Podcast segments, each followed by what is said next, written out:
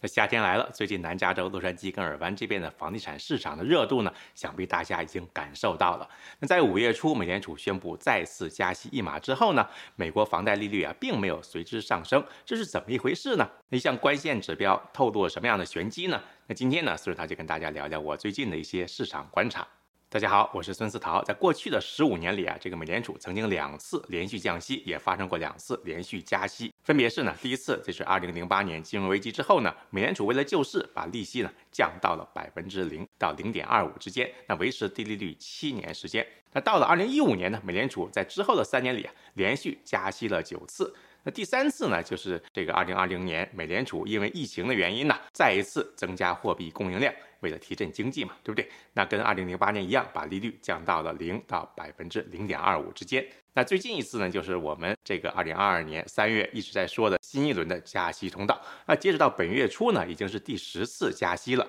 那这意味着呢，美元的潮汐效应更加明显。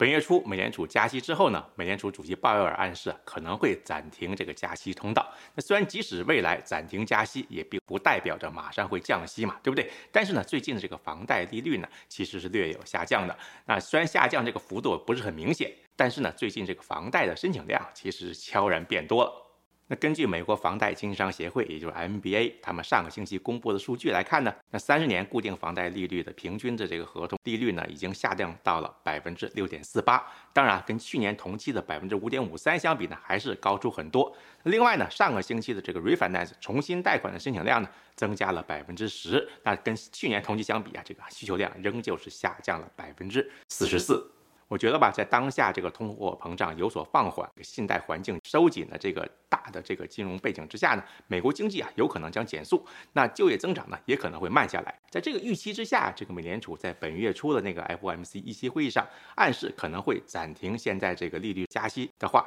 那而且在美联储这次加息之后呢，其实已经达到了之前美联储官员给的二零二三年终端利率的那个区间，因此呢，市场预期在经过一年之后的这个加息通道可能会暂停一个段落。那房贷利率最近走弱也就不那么令人惊讶了。根据 MBA 的数据呢，房贷申请啊虽然在五月初增加了百分之五，但是跟去年同期相比呢。还是下降了百分之三十二。那说实在的，现在这个房贷利率啊，并没有真正降到足以抵消高房价的这个地步。那自去年夏天以来，加州房价一直在回落，但是由于强劲的这个住房需求呢，跟市场上非常低的房源供应量呢，我发现南加州、洛杉矶跟尔湾这边的房价呢，已经在本季度啊，其实有所回暖了。那去年十一月份的节目里啊，我提醒大家要关注二零二三年的美国房地产市场走向的时候呢，要看今年的逆水屋会不会增加。那换句话说呢，我们要关注房地产的这个房贷违约率会不会大幅的增加。我们知道，从去年三月份到去年年底这个期间呢，随着美联储大幅的加息，美国房价疲软，房主手里的房屋净值啊，在不同程度上缩水了。那逆水屋呢，也就所谓的这个房子的 underwater 这个现象，在二零零八年次贷危机之后呢，房地产价格连续跌了好几年。那市场上大批的房子的价值呢，其实已经低于当初房主的这个房贷总额，所以叫做 underwater 吧，就处于水平线之下，所以翻译成逆水屋。那我们看一下下面这张图哈，这是自二零零零年以来美国住宅独栋别墅的这个房贷违约率的走势图，我们可以很清楚的看到，截止到去年年底呢。坏账率只有百分之一点七七，处于历史低位。那可见呢，去年三月份以来被暴力拉升的美国房贷利率呢，对于住宅贷款的影响其实并不大。其实啊，对于房贷违约率不高、市场上的这个在售房源不多的现象呢，我在三月份的节目里啊，其实就跟大家分析过。首先呢，我们要分析一下美国房主这个房屋购入成本。那在疫情期间呢，就二零二零年的一季度呢，到二零二二年的二季度，除去通货膨胀的因素呢，美国房价上涨了百分之二十四点三，这是自一九七五年以来美国房价上涨最快的九个季度。但是啊，大部分的美国房主呢，是在疫情之前购入的房产，所以这个房子入手的成本非常低。那去年美国房价下跌，但是并没有造成大面积的跌破房屋净值的这个情况。其次啊，我们看一下美国房主的这个房贷融资成本。那根据 Black Knight 他们的美国房地产贷款数据来看呢，大多数的美国房主身上背的这个房贷的利率呢是在百分之四以下。那我觉得吧，这说明大部分房主的房子呢，在是前些年买的，当时房贷利率非常低，月供呢还是在可承受的范围之内。很多房主更是在趁疫情期间呢，房贷利率非常低的时候呢，办理了 refinance 重新贷款，锁定了长期的低利率。